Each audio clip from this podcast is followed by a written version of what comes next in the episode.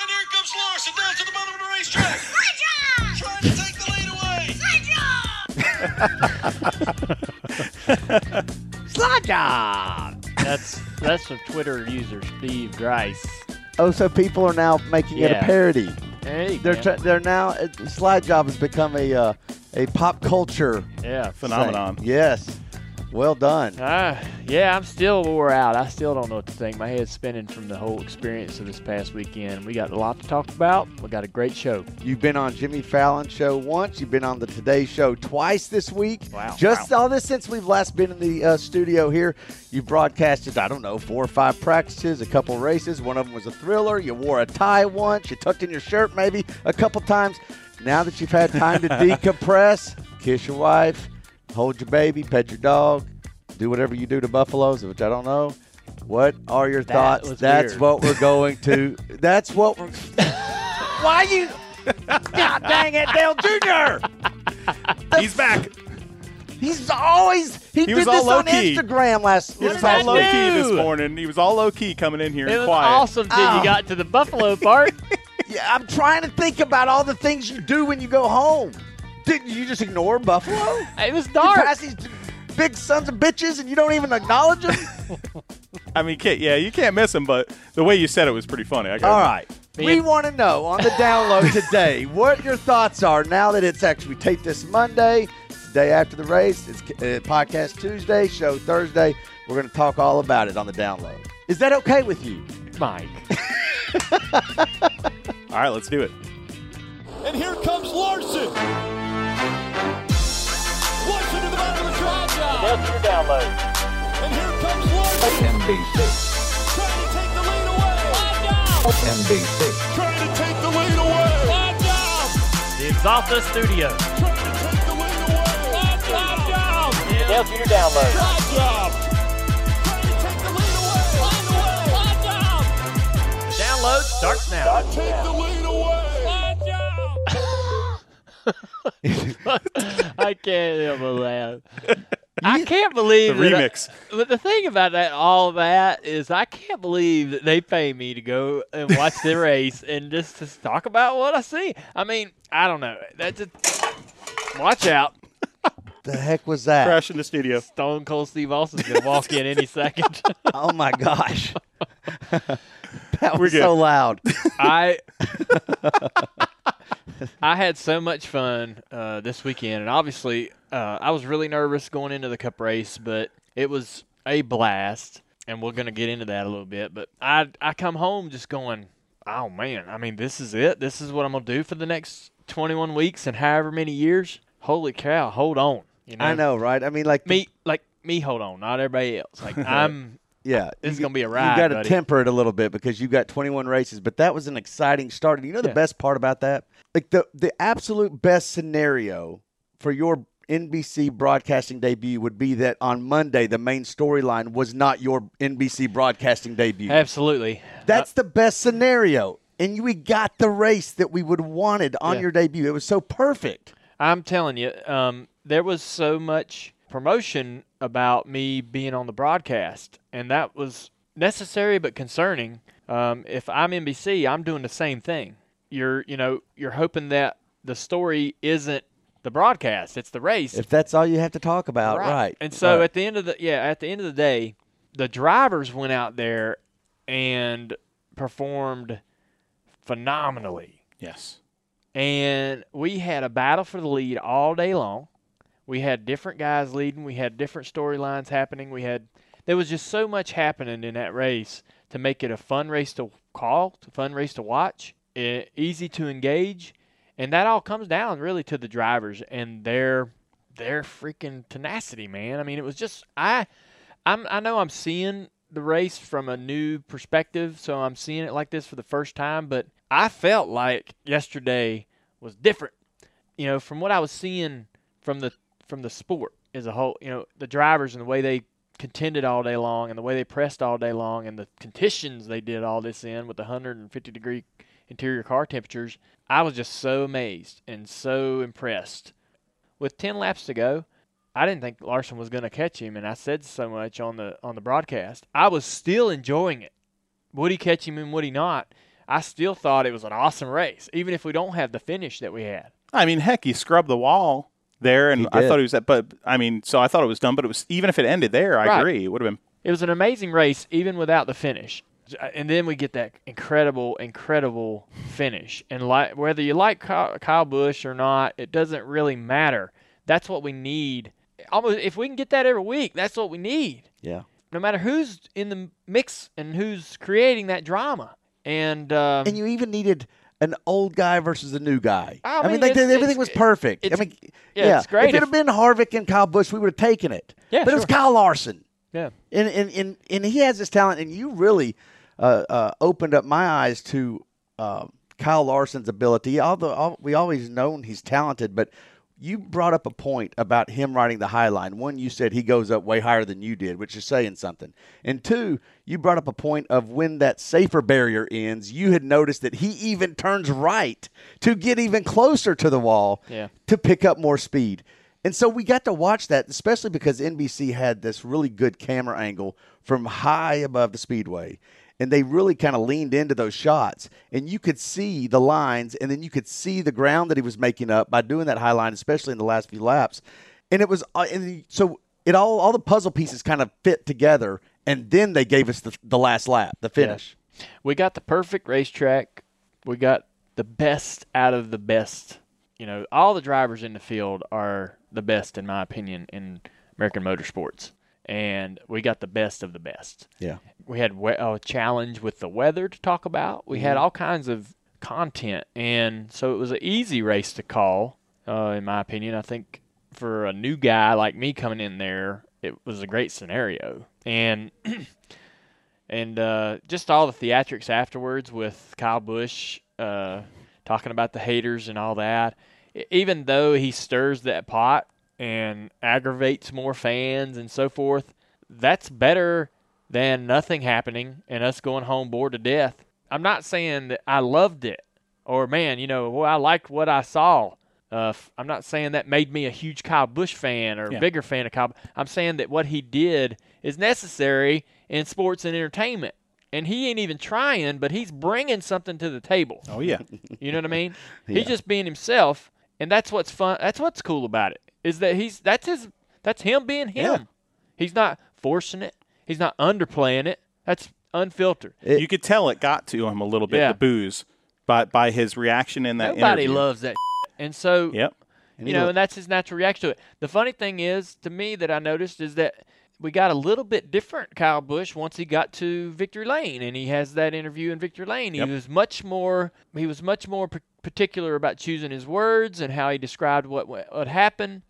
And then later we see Kyle Larson go to Victory Lane, and they have you know they talk about the race and how much fun they had. Kyle Larson's interview after he got out of the car was was a great interview about how much he enjoyed the racing and the, the battle to the end, and how how he viewed it was uh, quintessential, you know, Kyle Larson, a racer. You know, Yep. he he was having fun.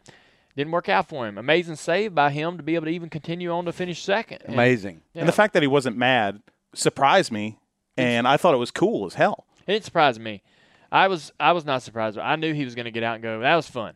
Yeah. 'Cause that's you what were he- surprised or you were not surprised? I was a little surprised because Oh, no. uh, you know Yeah. that is Kyle though. Like I you said. hardly saw Kyle Larson get, Get mad. I, Yeah. I never have. I mean, yeah, Kyle Larson ratchets up the maturity of the two. I mean, of the of the of the scenario there. Kyle Busch was going to be him. He brings that WWE type stuff eh, without the script. Yeah. You know, that, I don't think he's going off a script here. He's he's reacting to his environment all the time, which is why when he goes to Victory Lane, which was that alternate Victory Lane inside that uh, garage, yeah, he he was not doing that stuff All the theatrics don't happen if if we interview him in in, Vi- in, in Victory, Lane. because he has the time to sort of process it. and the energy level by those fans because you heard it. It, it's Yeah. different. Yeah. And it's so people talk about people complain about the double interview. Some fans do not like the the winner getting interviewed twice, but you don't get what we got yesterday without that happening. We need that interview on front straight away because it's instantaneous, and then we're getting we're getting that fresh reaction from the driver and what the fans thought was awesome. Oh yeah, you can addition- see them on the fence. You can you only hear them, you Yeah. see them. that was that that made that moment more even better or more unique, more entertaining to see or yeah. I mean, so it was great. I um yeah, we had a long week Mike, you talked about a lot of things that we did. We went to New York City on Wednesday. Who knows what we did before the day Monday, Tuesday, but um, we spent all day in New York City. I mean, you know, we had the download here with Denny Hamlin. Then we we uh, bounced around, did a few things, but we went to New York City and spent all day in New York City promoting the race. We went on Fallon, which was fun. We had the scooter race, the cooler scooters. They were like, "Hey man, you know, you can jump on this cooler scooter and try it out a little bit before we have this race." I was like, "I have one of these at home. Don't you worry. We're gonna be good." I've tested it. I ha- I know all about. yeah. So we went and had the, we had the Did. Fallon test it? Because I mean, he was kind of slow. Well, I probably could have taken it a little easier because I we ha- I had such I got we got so separated that they couldn't really get any good shots of us racing. Yeah, that was the worst race of the weekend, by the way. Yeah. That- that- That's, They- that hey, that's a good thing. yeah. They would try to catch one of us in coming by and and they'd get nobody. It'd just be an empty shot. But uh, so it, I I thought it would have been a little closer, but I was ready and rocking. I gave it all I had. We um the beers were good that we had. I thought I was worried that they were gonna be hot, but they were cold beer. good. and it was Busch, which was which was interesting. But I finished my Busch beer because I felt like maybe maybe bad luck if I didn't. Then we went out and did the sit down on the couch.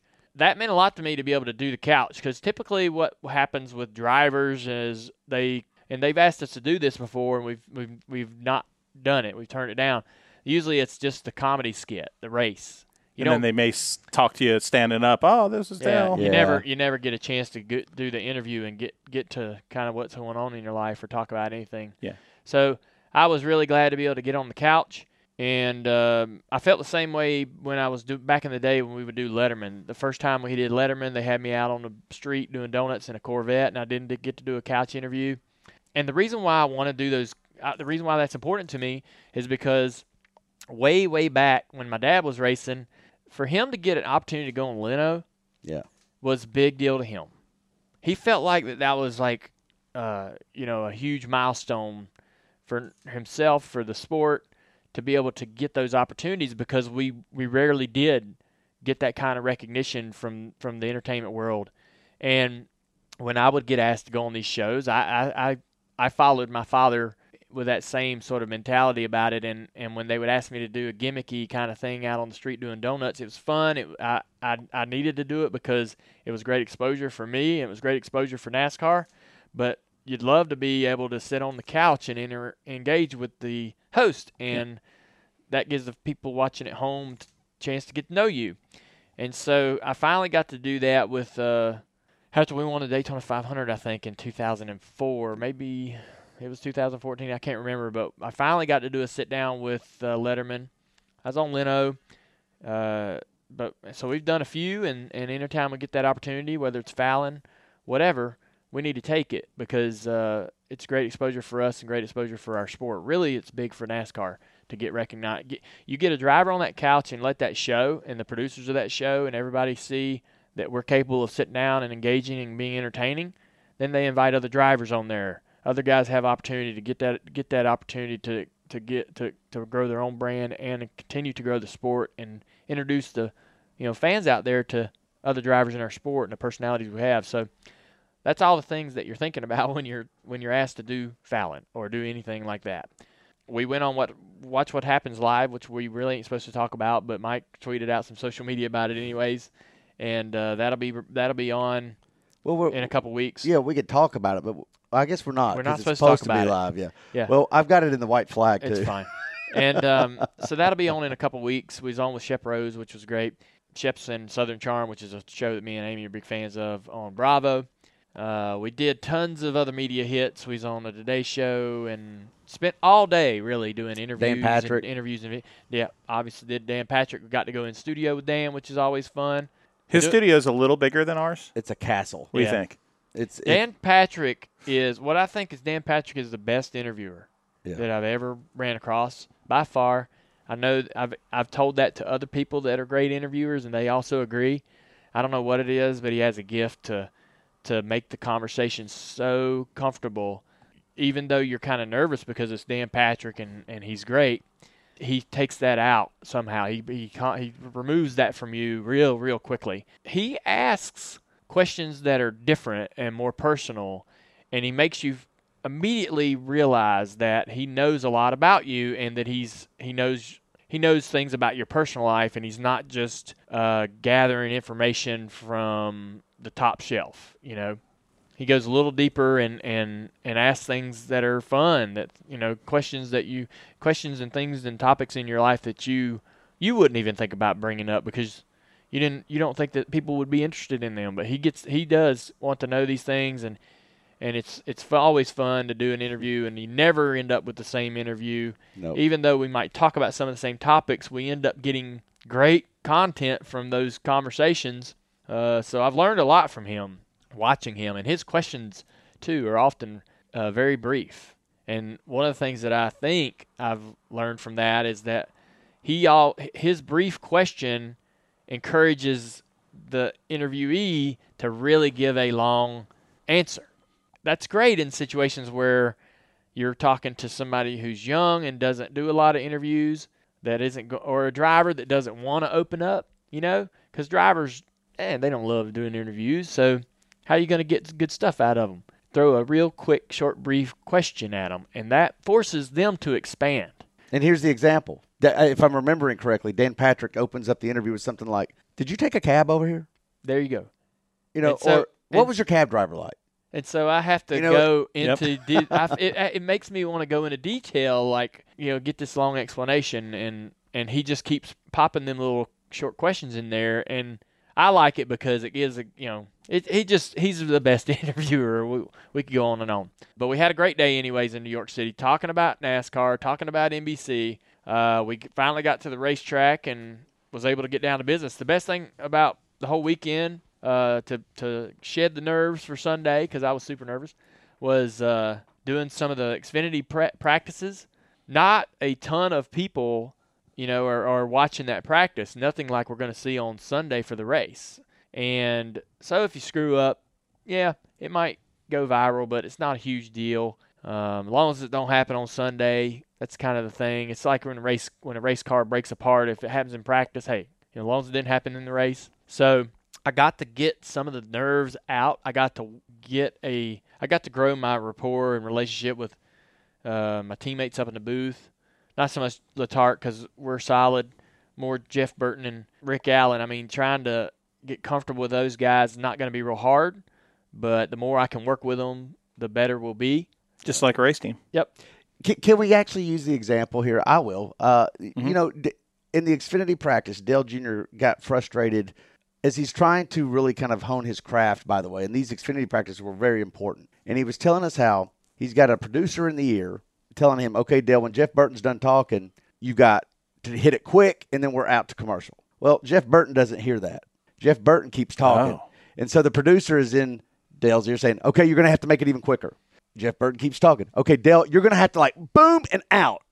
Junior's new at this. He doesn't know how to. What, what is booming out? I mean, he has a thought that he probably wanted to convey. just said it, boom, and out. he's like, yeah, yeah. But it, but so that was a very tricky thing that he had to uh, figure out. And and by the way, Dale Jr., I don't even remember what it was that you were saying. It came off natural, but he was so upset about it after I that was- practice. Yeah. I so when I'm when I say anything, I go, man, I could I, I could explain that better, or I don't think I'm explained that well at all. And so, um, I have this when when Jeff's talking, I'm think I'm listening to Jeff and I'm thinking about his opinion and whether I agree or not, and whether I have anything to add to it or or what else I could say, and and then the producer's like, uh, you know, Marv, he's awesome. He's He like, is. he's like, make it quick, man, make it quick. We got to get out of here. And I'm like, well, I don't know how to make anything quick. You know, I, I have this thought. How do I cram that into this, you know, couple sentences without and and not sound ridiculous, you know? So I felt like that I didn't do a very good job of that, and I'd leave those Xfinity practices really frustrated, trying to figure out how to, you know, do a better job. And it just takes time. But the great thing about it is I had the opportunity to do those practices and do the uh, several sessions that we were able to do cup practices cup qualifying the xfinity race i was really i thought all that stuff would be the same i thought we'd get in the booth and it would feel the same i was really uh, surprised at how different it is calling qualifying versus the race the race is the easiest thing to call, call because it the content's kind of created for you the race is happening you're reacting Yeah. in qualifying, that's not happening. There's not as much content being created. It's you all gotta the same. you Right. almost got to dress it up. That takes some. That takes a little skill, and charm, and ingenuity. And so I was surprised at the pace uh, when we went and did the Xfinity race. Anytime I really had a, com- a thought, I felt like I had as much time as I needed.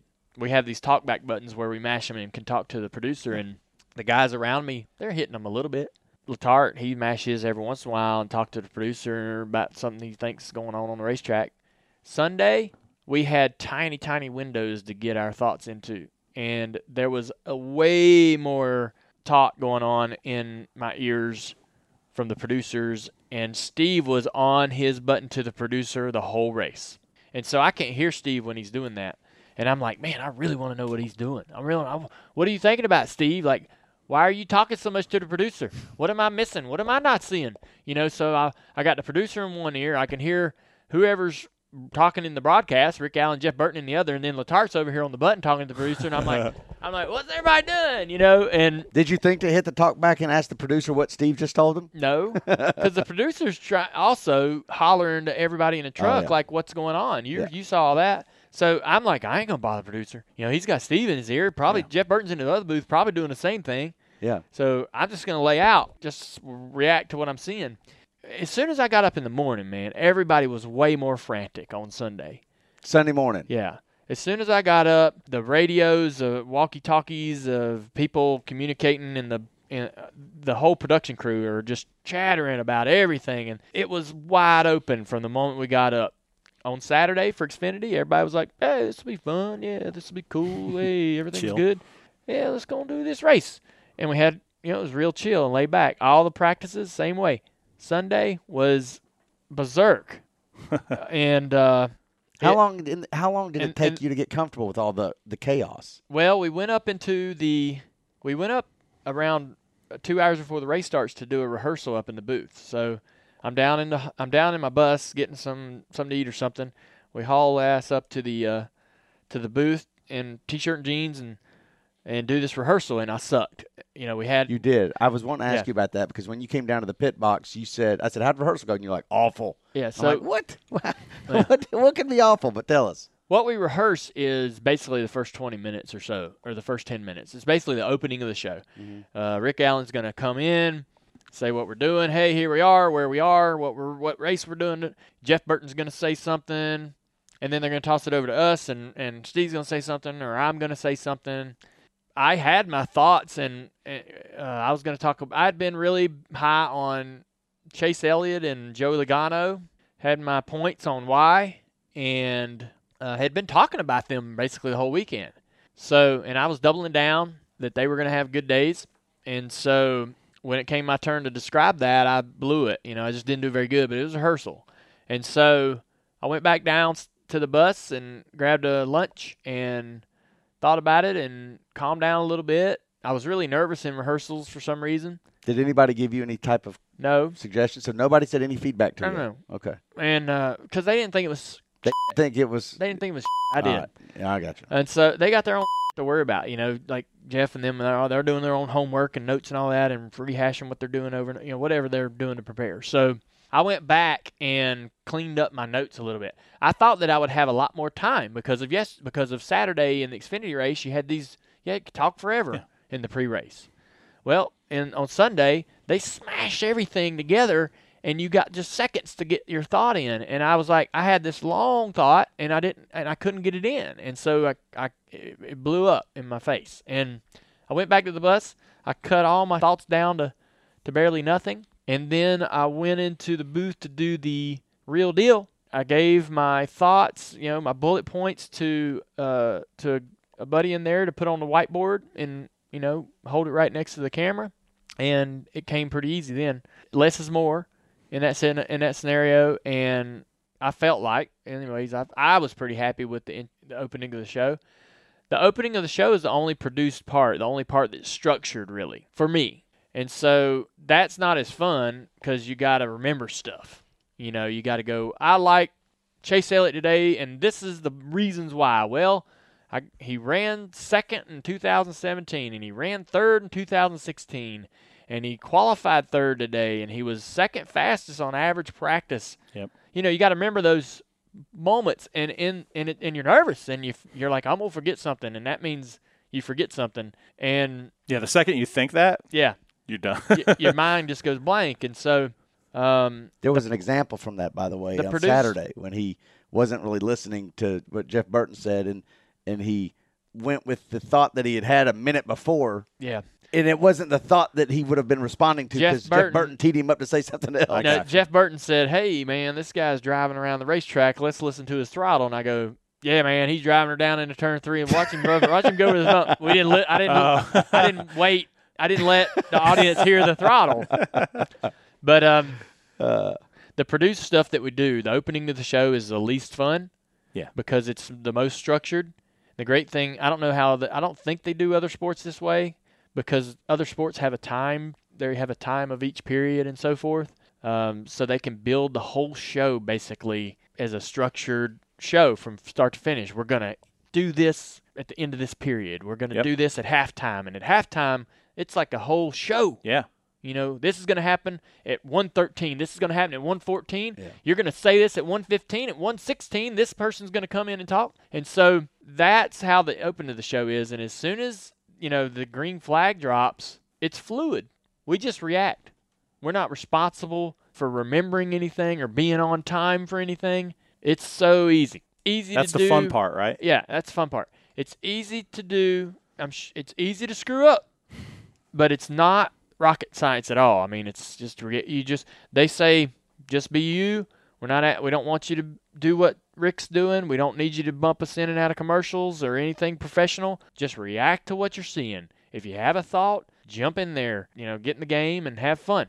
And that's what we did. And the great thing about Rick, so Rick's supposed to call the finishes to the stages and the race we pretty much back out and let him have the cars it's crossing the finish line to get the white flag, and he'll call that action to the end. what Rick doesn't mind is for someone like myself that's excited to to to not you know you don't want to step on him, but to add Yeah. to what yeah. he's doing.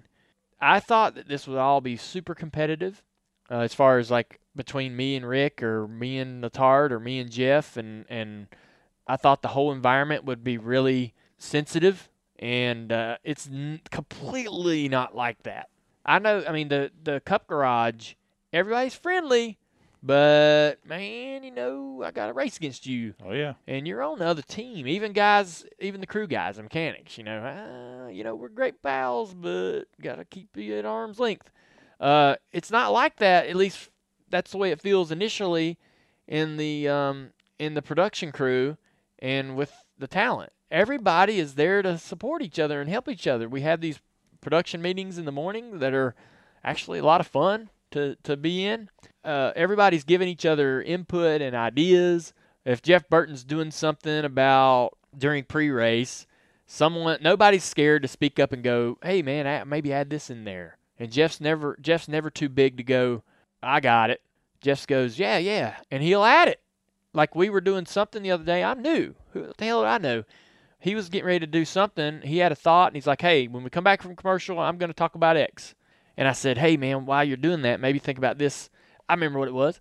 Uh, he was going to talk about the restart with uh, Martin Truex Jr., where Martin pushed the 41 car into Yeah. the lead, and I, he was like, "I'm going to talk about how that's become an art, trying to re the guy in seconds just as responsible." To help or push if he wants to, you know, he's got to time that perfectly. Some guys can do it great, and some guys might do it, you know, might might might not do it so well. He wanted to talk about the restart and what Martin did and why he did it. And I said, hey, maybe uh, say maybe also talk about like at the end of the race how that's totally Martin Martin's totally jumping out of line there. You know, like we saw Logano do late in the race. And so he he's he wasn't too big to. He said, "Yeah, yeah, yeah," and then I was like, "Man, I wonder if he'll add it in there." And he did. He goes, "And late in the race, the, you know, it's gonna be completely different." And so everybody sort of helps each other to be the best they can be. Which I would assume is difficult because you and Burton are not in the same booth. No, but it we can talk to each other. Of course you can, but there was something about the chemistry. This was a new. It was a it- not an experiment. This is what NBC had been planning. But you have two booths, A booth and B booth. It's- You and that's Steve- different, yeah. that is very different. And so it's not even familiar to the producers No. and to the directors. And so you've got Dale Jr. I saw uh, a notice several times during the broadcast. He was conversing with the people in the other booth. Could you guys? You never so you guys it. could see each other. Yeah, there's a button I can hit that just only the people that are in the booth can hear. So only I can hit a button and talk to Letarte, Burton, and Rick without anyone else hearing it or the broadcast hearing it. And so I can hit that button and go, hey, Jeff, blah, blah, blah, blah. Yeah. you know. You and Steve in the same booth though was awesome. I mean, can we just be honest? That's great. You tell me, man. But I, you I enjoyed watched it. it. I enjoyed it. I can't.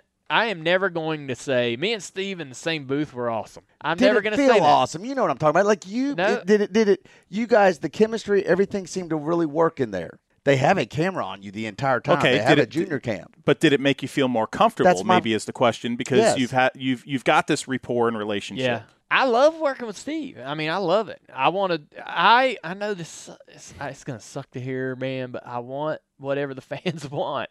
If the fans want me and Steve in the booth together, then I want to. I want us to be whatever people are gonna watch. I, it, of course, I, I I love sitting with Steve and doing the show, just like I like sitting with you and doing the podcast. I mean, I like hanging out with my friends and working with my friends. Hell yeah, you know, I want to hang out with them after after work. Can I hang out with them during work too?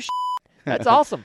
The way I uh, the way I feel about it is Steve left uh, our you know we had a great friendship when we, he was a crew chief and I'm the driver and he left that to go do something new for him and his family. And as hard as that was, he went and built something, you know, and did this on his own outside of our bubble.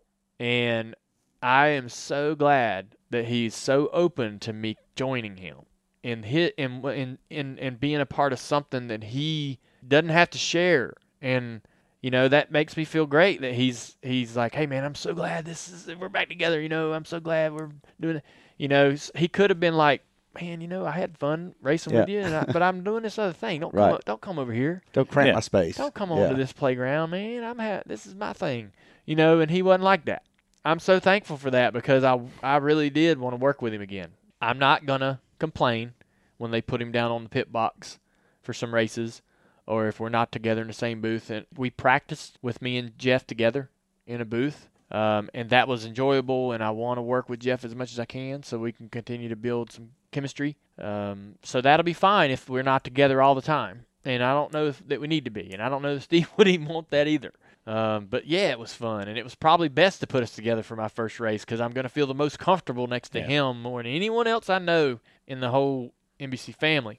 So Let me ask you something. Take us now through that last lap. We were talking about it at the beginning, having a lot of fun with the slide job stuff, but you said some interesting things coming you know, after the race, coming back home, and you weren't actually trying to call a race. And then what I'm hearing from you today was, uh, you know, there was a concern of who is actually going to speak up and accessorize Rick Allen's, you know, call of the final Well, two no- laps. So what? What's going through your mind as those last laps are going, and then what led to slide job and all the other uh, reactions that you had?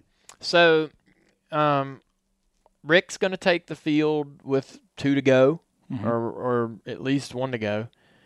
The producer wants us to back out and let Rick take it and start, you know, building up uh, the finish. Rick is comfortable, and I've heard it before. I've heard Jeff and Steve both, maybe more so Jeff.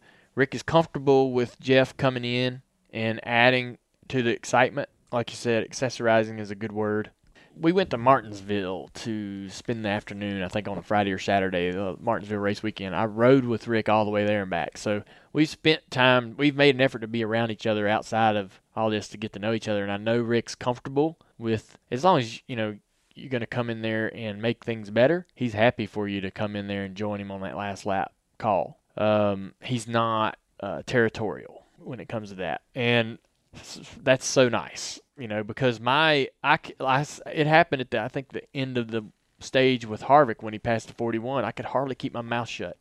You said as much too. Yeah. You're like, yeah. Like Rick's calling that to the finish line, and I'm like, I, I, mean, I can literally, I literally cannot contain myself. I'm this is so freaking cool. yeah. What a race. and um, and so it's hard, and I know I'm going to have a hard time with that in a lot of situations if we're having if we're ha- especially if we're having stages in that way or races in that way. Oh, It's yeah. going to be hard not to join Rick and really have this. I'm not going to add anything that people don't know. I'm just going to be doing what Rick's doing, and Yeah. that's be excited about what I see. But as far as the slide job stuff, I mean, we've been talking all day about for two days really about Larson and his dirt experience and how I think that that helps him a lot when he especially runs that high groove. And I'd heard someone in an interview, maybe it was Larson, talking about how slide jobs were a realistic tactic at this track because of how slick and worn out it is. Mm. Uh, somebody, I read that in somebody's statement, but here was the perfect opportunity. I did not think that Larson was going to go to the bottom in turn one. He had been gaining on the 18, running the high side, and even though he was going to be right up behind him and in dirty air, I still felt like he could at least come off the corner with the same distance or the same gap. Uh, and then in three and four, really have an awesome run and pass him either on the outside in turn four or running to the start finish line. So I thought that Larson would go in behind him and try to at least keep pace in one and two. But he dove to the bottom. And initially I was thinking, oh no, because the he hadn't you know, the bottom just wasn't as good in one and two for anyone. Mm-hmm. Everybody had made a lot more speed around the top and I thought, man, he's he's gonna if he has even a decent corner, he's gonna lose speed down the he's gonna lose time down the back straightaway with the momentum that the 18 would have running the top. So initially goes down there and I'm like, oh no, but then he started he sailed it in there and I'm like I was like screaming slide job because I was wanting Larson to do it and I was wanting and I was wanting Rick Yeah. I was wanting Rick to say it. So he was talking to Rick. He wasn't talking to the audience. He was telling Rick, slide job. Like, hey, this is it. Yeah. And I'm glad I didn't have that button mashed where I was just talking to the booth, where I was just talking to him and not the broad, and so the broadcast could hear it. But I was like, slide job, slide job, like say, say it, Rick, See, say that's it. slide job. It's happening. Here he goes. He's doing the slide job. And I mean, you don't see slide jobs in on asphalt often. Yeah. You know, and here's a dirt guy, one of the best in the world in the country, Uh. trying to make a pass on the last lap, trying a slide job, and what a what a and then the next thing that happened, Keyword keyword try. yeah, the next thing that happened was I thought, okay, so he's trying this slide job, and I thought he's going to be able to clear him if he wants to drive up in front of him and really commit it all the way, commit that slide job to the fence. He's cleared him, and he didn't know that he had him cleared or didn't think he had him cleared, and so he gave him a little space. And I thought, oh damn, I had dropped my head in disapp- in disappointment that that and pre- predicting that the race was over. and Jeff Burton comes over the radio and says they he hit him or they touched or there's contact. and I look back up and I I was like, damn man, he's the he that killed the 18's run. Yeah. And I'm like, oh, it ain't over yet. You know, so they go down the back straightaway, shallow as hell into turn three. So they both went into the corner pretty shallow. Do you like how Kyle like was going at him so much that he like I don't know if He you bounced noticed off this- the curb. Yeah, he hit the apron there Yeah. even. He was I going mean, for him. he he uh, he was committed and got in the back of him and turned him sideways. And it's the I mean, I, I would have won, I would have done the same thing, and I think ninety eight percent of the field would have done the same thing because it's a it's it's for a win. Yep. Mhm. And uh, it's for a it's for a win, and wins are hard to come by. Mhm. It was just incredible. I, and then as soon as they're wrecking, I just I thought that they had lost enough momentum that Harvick could win the race. I did too. So I started hollering, "Where's Harvick?" Who's in third? Yeah, where's third? Right. Where's Where- Harvick? You know, because if he's close enough, how Yeah. far behind is he? I haven't really paid attention for the last handful of laps. Oh, because you had so much going on with the lap cars. Yeah. and- So, yeah. So is he close or not? But he wasn't close enough to get in there and and, and steal that win. But man, that would have been dramatic. You know, that was that reminded me of the crash into the 79 500 down the Yes. back straightaway. Where's third place? The Where's camera's the- going. Third place is in turn three. You know, and the camera's trying to find them. I was like, it felt just like it really did feel just like the the last lap of the 79 Daytona 500 and that the calls and all the things happening in that in that moment felt very similar, but. A little And by the way, result. and, and, and how the call of the race really kind of amplifies those moments. And you had Ken Squier going, and there's a fight. Yeah. Now we've got a new one.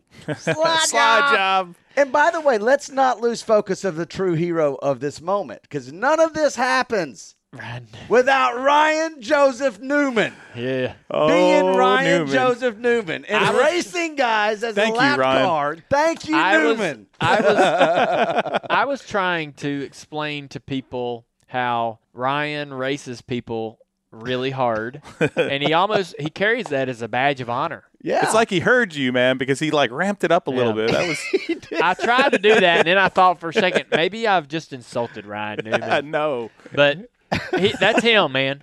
And no, Kyle Busch was pissed. I'm sure. Yeah. Like, Oh, yeah. you know, anybody would be. Damn it, he raced. I would be pissed if Yeah. Ryan Newman oh, did that of to me. Of course, yes. But that's Ryan. You, you you're like immediately you're freaking mad, and then a lap later you're like, well, you know, It's, that's Ryan. it's Newman. And then when Kyle got bun- bundled up, Ryan Newman, boy, he had his run. He going to the inside three gonna get him. wide down the back straight away. I'm like, golly, Newman. Where did Newman finish? Does anybody know? Does it matter? I mean, like, He's sitting there thinking, these are all positions for me, man. Yeah. I don't oh, care. because what there's I, three other cars I around don't him. care that that's the leader. I'm uh, trying to get oh, these spots. This God might- bless that guy. American hero, Ryan Newman. Yeah. A mountain of a man. I just that is that was so perfect, and it gave us that. I saw it when when they when the leader was coming and they were si- the, the lap cars were side by side. That was a problem. Yeah. Newman made. Uh, I'm sorry, uh, Larson made up all that ground, and this like, oh my gosh, this might happen. How about you? You you've played video games and you've raced cars, and you know when when stuff bottles up and and Larson took that outside there, and he wasn't lifting coming Right, around that yeah, first car, right. and then Stenhouse is up there, and it's like, ah, is he going to squeeze it in there? That was Right. amazing that that we were on Oh. that in car view, that roof cam view at that very moment because it was just he's just going for Yeah. it. Oh, so good. Such a good race. My Yep. goodness. Uh, what a race to debut as. And, uh, um, I mean, it, that's just so much fun. You looked like you had a blast up Yeah. there. I'm going to tell you, you sounded like you were having a blast. That was my big takeaway from that, uh, from watching you do your debut. It was a busy week, busy weekend. You went to countless meetings. You had early starts, but man, what a way to end it. Yeah. That was a beautiful, I'm- beautiful thing. I'm wore out. I'm still tired now. um, I got home last night around nine o'clock. Isla had just went to sleep, so Amy was like, "Just," I was like, "Hey, all right, I'll let her sleep." Because if I pick her up and she wakes up and she starts crying, then and and Yeah, you're in trouble. You know, if it take it could take her another hour to get back down, so I had to wait till 1.30 in the morning till she woke up to get hungry, and I went over there and picked her up, man. You're happy as heck. and I got to hold her so tight. And uh, Mama fed her. We changed her, and then she went back to sleep. And I had to wait till this morning to pick her back up again. Uh, we uh, we took her to get her shots today. We heard such horror stories about the shots, right? And she'd had one before and was pretty upset about it. But uh, we took her to get her shots, and man, she only cried just for a second. Like she cried for like five seconds, and then wanted her pacifier. And once she got her pacifier, she quiet. Put her back in her car seat, fell asleep. One uh, tough customer. Rode, rode home, falling asleep. One tough customer. So as soon as she stopped crying, I said, "Dang!" And Amy goes, "Yeah, that was real anticlimactic." And I was like, "I know." And she goes, "Earnhardt." I was like, "Yeah, she's tough. Earnhardt. She's tough like an Earnhardt." That's right. Dale Earnhardt never cried during his shots. I'm, I know that. I know Dale Earnhardt doesn't cry during his shots. What a couldn't- great deal. I couldn't believe it. Everybody been setting us up for this whole, you know, storm and Well, good stuff. Good stuff. All right, let's throw to an Axalta Race Center update. This is your Axalta Race Center update. I'm Matthew Dillner. The only thing hotter than the steamy weather in Chicago this weekend was the on track action at Chicagoland Speedway. On Friday night, John Hunter Nemechek looked to be on his way to a win until he ran out of gas on the final lap, handing the checkered flag to Brett Moffitt. On Saturday, Kyle Larson took the win in a dominating performance. Elliott Sadler was the top finisher for Junior Motorsports with a sixth place effort. A spectacular race on Sunday was kicked off by a Cup Series finish for the ages. Kyle Larson attempted a last lap slide job on Kyle Busch that led to contact and then retaliation from Busch on the final corner. Busch came out on top in a dramatic finish to win his fifth race of the season. This week, the Cup and Xfinity Series hauled down to Daytona for a July 4th doubleheader. The Junior Motorsports late model team was in action this weekend at South Carolina's Myrtle Beach Speedway. Third generation driver Jagger Jones, the son of PJ and grandson of the legendary Parnelli Jones, scored the W in his debut for the team.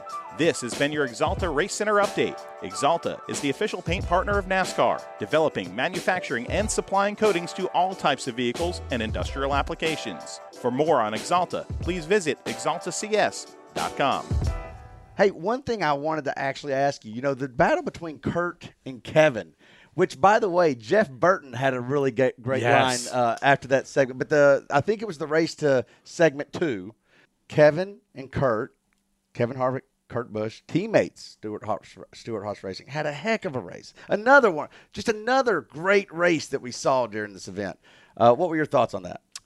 Yeah, I mean it was great uh, television. So I didn't think Kevin was going to get him or even get near him, uh, but Kevin run him down, and then they went out into turn three, and Kevin dove to the outside and got on his corner panel, and that's when I was like, man, if he if he can if he can be there as they're going to throttle, it's over because he'll have the outside momentum off the corner.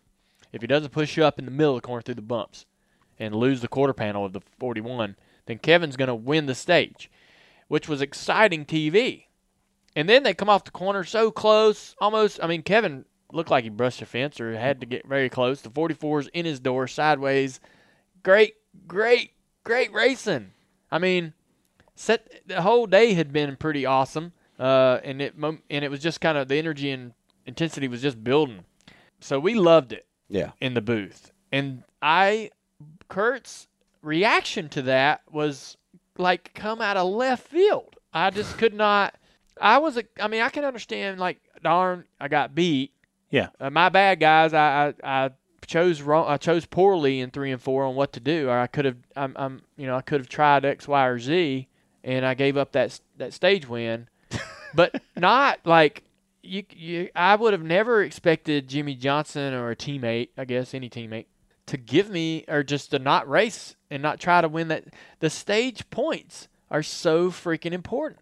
Were you really surprised though? We're talking about Levy's- Kurt Busch. I know, but yeah, that I don't care. I, I, Kurt seemed to have changed quite a bit over the last couple of years, particularly since he's gotten married. Over the last several months, his activities on social media have shown a side of him which is friendly, fun to be around, carefree, totally a, a bit of an evolution from the original Kurt that we know from way back. And he has worked hard to try to shed, you know, that reputation. Yeah, I give him benefit of the doubt. So I was surprised. And I was surprised that he had that point of view. And then I was surprised that he shared it with his team. Yeah. Because I'm, I'm sure that maybe they were probably as shocked as the rest of the world that heard it. It was like he had to get it out. I know, like couldn't keep it to himself, or he couldn't say it to himself. He had to hit the mic. He, somebody has to That's that's Kurt Busch. Though. And so, I don't know, man. I just was really surprised on his take. I was surprised that he shared it with the team, which ended up going on the radio to the to the network broadcast to everyone. He plugged NBC. I know. That was like what? Where? What was that for? That was Yeah. vintage Kurt, I don't. I don't even know why. That he, why is that in his mind? why at is that moment? in his Yeah, mind? Yeah, yeah. like why, I'm NBC and Kevin Harvick. You know what I mean? I mean, just Why every is that? Sorry for my language. Um, I just couldn't. I just was really surprised by his take, and I'm I, I ain't gonna bash on him or nothing, man. The rest of the uh, Well, everybody Jeff Burton did that enough. he didn't. Everybody that hears it can handle it Right. Yeah. from here. Right. Right. I like Um, Jeff's comments. I thought that was good. Yeah, Because he didn't like, you know how, uh, I'm sorry, you, you're now a broadcaster. Yeah. Broadcasters sometimes err on the side of safety and, oh, you know, well, this guy did great or that guy did great. And sometimes they don't say critical things about Yeah. race car drivers. And I thought that was a, a cool uh, little moment there that Jeff I shared. did. a cool moment for I Jeff. too. I, I, you know, I thought it was ridiculous. It's time for Ask Junior. I got a question. You have a question for me? Hit us up on Twitter using the hashtag AskJunior. All right, let's uh, get into the questions here. Uh, Jessica, this will be a good pace change. Uh, Jessica wants to know what's the first concert you've ever been to? you ever went to? The first concert? Yeah, your first concert. Yeah, yeah, yeah. The first concert I went to was Chicago and Moody Blues. Really? Yeah, I was Wow. 15. That's a big show. Charlotte. Yep. I My sister. We're in Charlotte. uh, the the Verizon. What was is it, now? Was the What- amphitheater deal or yeah, was it was it? called the Blockbuster Pavilion back then. Back when they had blockbusters and you'd go to rent your movies. Now it's Verizon. I think it's some sort of Amphitheater? It was Verizon. I It don't know if they was. Still, who knows what it is? It's Mike Ba- Davis amphitheater. It's probably Bank of America or something. yeah, probably. Uh, what? Uh, night uh, Nights in White Satin. That was the jam on Moody Blues. Damn. Nights in White. That's a freaking awesome song, man. I'm 15 years old and I was loving it. Chicago was good. Moody Blues, that was the best. Moody Blues is the Yeah. best part of it. good. Yeah. Yeah.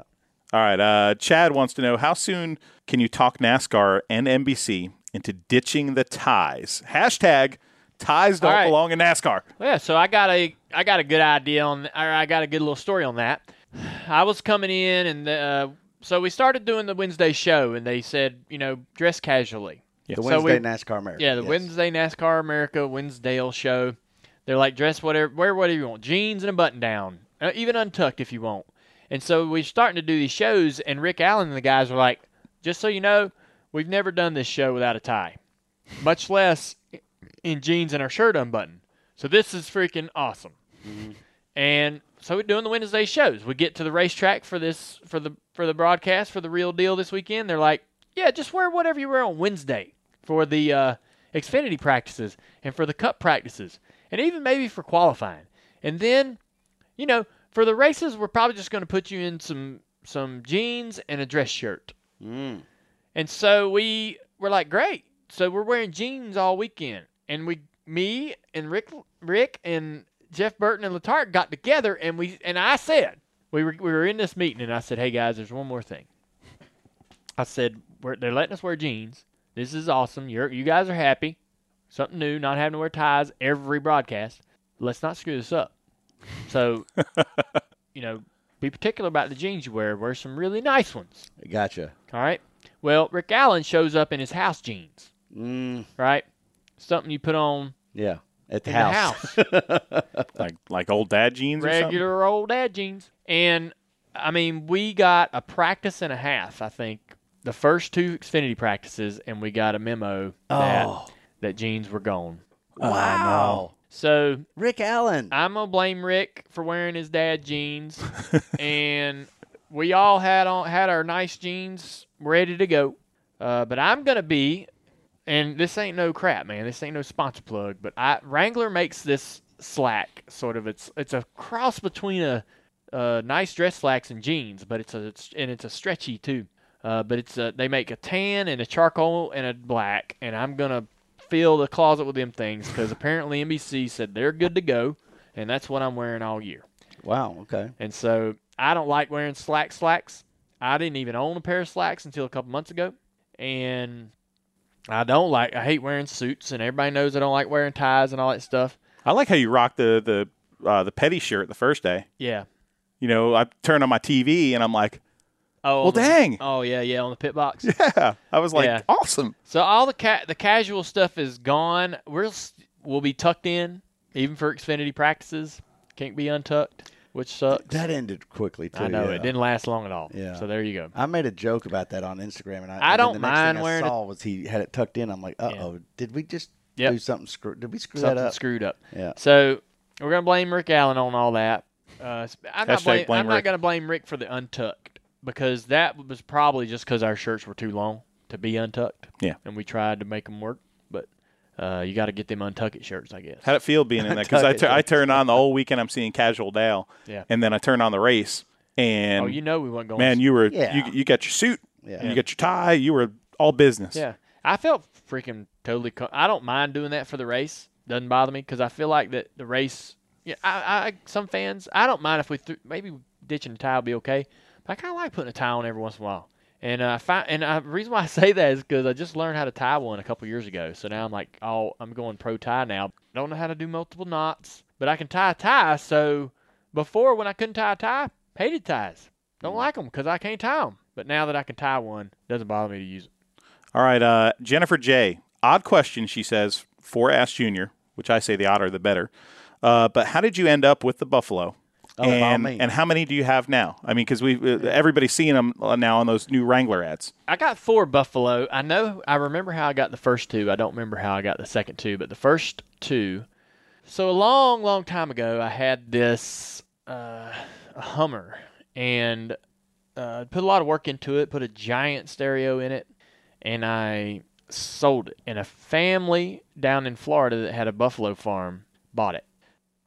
Uh, they they came when they come to get it. They're like, man, looking at my property, they're like, you got a lot of property here, man. You know, you should fence it up. If you fence it up, we'll send you some buffalo. I was like, well, I don't, what? Okay. Like, what goes into buffalo? You know, how, is that a lot of expense? You know how they don't they're maintenance free, man. And so If we do don't get out. yeah. That's one thing they didn't tell me. So I fenced up the property, fenced up quite a bit, and have it added additional, even additional pasture for them. Um, and he brought them over, and they're all females, so they're not, you know, aggressive. The males are much more aggressive. And so one of them's a cut up. It's funny because the first two are super chill, never bother nothing. And then he, then I guess we got two more, and one of them's a, a real cut up and and ornery, and so it finds the weaknesses in the fence and pushes pushes the slats out and gets loose, and then they all walk out. And so one night they've gotten out a couple times, and so one night we got a call from a state trooper, uh, a couple state troopers. Our buffalo had escaped and walked two miles down the road, and we're standing in the front yard of somebody's house. Four big buffalo. Imagine those people waking up and being like, "What the hell is a buffalo?" And so, yard?" like two o'clock in the morning, Mitch, our my the guy that sort of takes care of them, uh, had to walk them all the way back with a bucket of feed. I think I was going to a race, and so he got a bucket of feed, and they follow him everywhere with that. When he's got that bucket, they'll go wherever he wants. And he walked them all the way back home and all the way back in the fence, and they're like, "Okay, you know, here we are." it's weird, man. And they once they find the weaknesses in the fence, they stand in those areas. Like, man, I remember getting out of here one time. I remember there's a hole here somewhere. Mm-hmm. You know, That's cool. Yeah. But it's just, just some buffalo cruising Mooresville.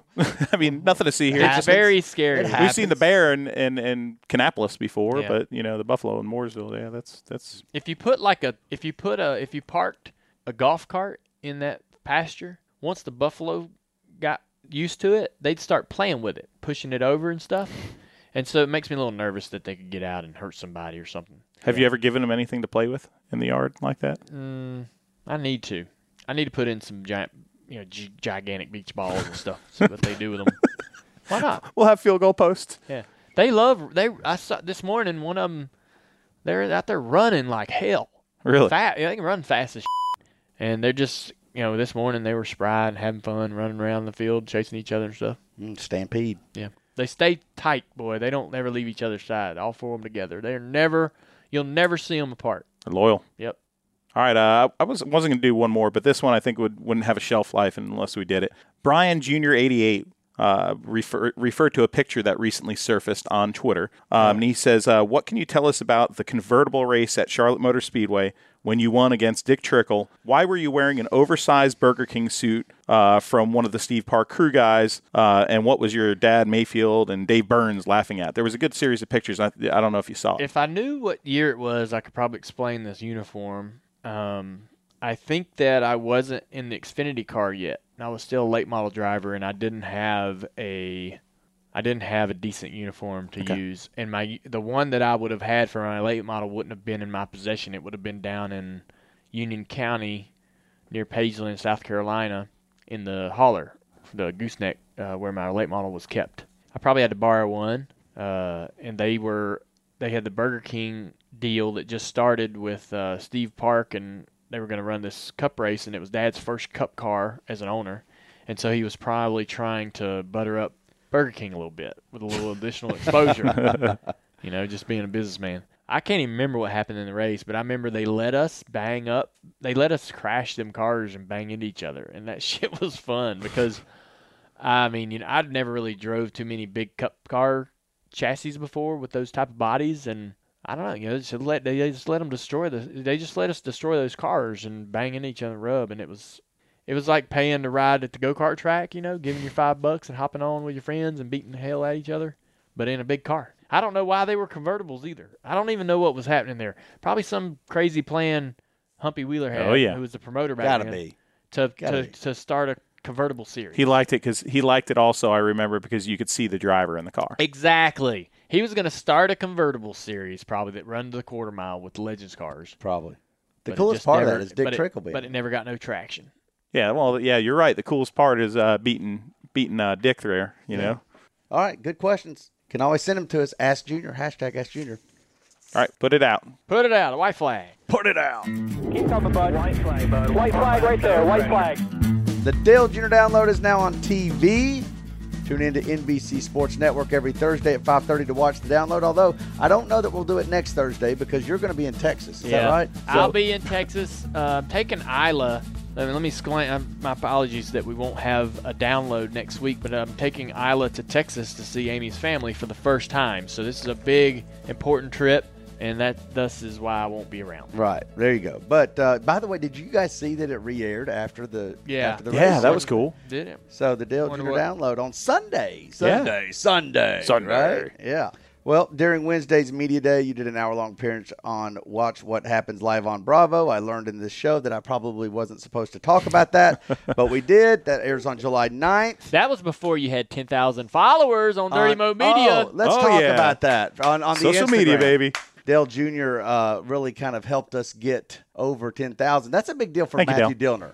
so Yeah, tell Dillner. I, Freeze me up. Explain to people what was so important about getting to 10,000 followers on it. Well, we like to do Instagram stories. That's something that we enjoy doing. And they're is really killing it lately in it with those stories. And so what Dillner will do is he'll put together kind of a clips package, much like we've been doing on social media. But now we can actually go and swipe up directly to our podcast and to our and links get and all that stuff. You get that at 10,000 followers. You don't You get get that at 10,000, you gain the swipe up feature, which instead of just watching it and think it's entertaining, if you swipe up, it drives you right to the content. And so, is there other unlockables? I would call. I don't know, but that would be cool if we could get some By getting and more gems. and- followers. like it's Super Mario Brothers. or yeah, You know, it was fun. it's like a game for me. I hope everybody else enjoyed it because it was. it's like we won something. yeah. I was celebrating. It was fun. I enjoyed actually just documenting stuff from the week, right, Yeah. with Dale, since I don't go travel around much anymore. So uh, when we went to New York, we had a lot of fun with that. And then Dale Jr. sort of got involved with it. And we were having fun. Although Dale did get a little angry at me because he was like, no, I wanted this for my Instagram. Well, all that Yeah. great content was going to eight thousand followers instead of instead of six hundred and ten thousand. Sometimes, whatever. Oh. sometimes you start start off and you got an open trailer with a tire rack. yeah. That's You- right. You'll get there. We're getting Well, there. why why do that when you have a brand new? Uh, Challenge. yeah, you have a brand new trailer, all big decked out trailer with the lounge up front and everything sitting at the shop. Why would you take out the, the open trailer? So you I don't know. Swipe, I- I- so you I can would. swipe up. I would because I'm an idiot. So you could swipe up. you you would, Dillner. Uh, listen, honestly, that was it for uh, for White Flag. Although we do want to wish Happy Independence Day for everybody out there. Uh, good luck in Daytona, Dale. What else you got for the for the final word here? Good luck in Daytona is right, man. We're going back to the Daytona International Raceway, a track where I've had a ton of success. I'm going to be back in the booth. I can't wait. I'm going to enjoy a couple days off, but I am just as excited to get back in the booth as I was this past weekend at Chicago. We're going to have a lot of fun. We're talking about drafting, something I feel like I know a lot about. So I should have a good time trying to explain to everybody what they're seeing and why the drivers are doing what they're doing. So tune in. We'll be doing some of the Xfinity stuff, uh, practices and so forth, and and just uh, we'll keep you we'll keep you uh, aware of all the uh, different broadcasts that we'll be a part of and what we got going on. We got Friday uh, with Rut Fan Friday. Oh, yeah. That's right. That's Fan right. Friday. I'm glad you said that. Yeah. You were doing a live show with Rutledge Wood. Friday night. That'll How be good- fun. Hold on. How good was Rut this weekend? By the way, Rut's he's al- amazing. yeah, he's always been that way. I saw that side of Rut in uh, at the Super Bowl, Yeah. and, and then you know a little bit in South Korea. The guy, it, I had a perception of him, and it's completely enhanced now. Oh yes. Having spent time with him and watch him work, see what he's doing. He and he's is a great human just being. a, He's a a- great person. Jim, he's a Jim. I mean, he is he's exceptional. He's an exceptional talent. So yeah, Dale Jr. and Rutt will be on stage at Daytona. It's a fan show, a live show. Yeah, there's four And- drivers going to join us. Yeah, I think Bubba Wallace, uh, Stenhouse, Denny Hamlin, and Austin Dillon. Austin Dillon. And There you I go. think the pole winner, whoever wins the pole, is gonna gonna do a walk up interview. That should be a lot of fun. It's kind of a trackside now, or uh, what kind of like a trackside live. it? Trackside live that we used to have years ago. They, it, but they got this idea. Sam Flood and Jeff Behnke got this idea from the show that you and I did in Vegas last November Oh, yeah. The Appreciation Tour. Yeah. They saw kind of this dynamic where you and the drivers and, and just kind of a conversation. And so I need to do my be fun. homework then. You do. So we're gonna have to bring it. So I'm gonna go home and start taking notes and see what kind of cool questions we can ask these guys outside of what they get asked all the time at the racetrack. We're gonna try to get into get them to open up a little bit, similar to the way they do on this couch here at the download. There you go, buddy. Good All luck. right. Have a good one. See ya. This bit of badassery was made by Dirty Mo Media. Dirty Mo.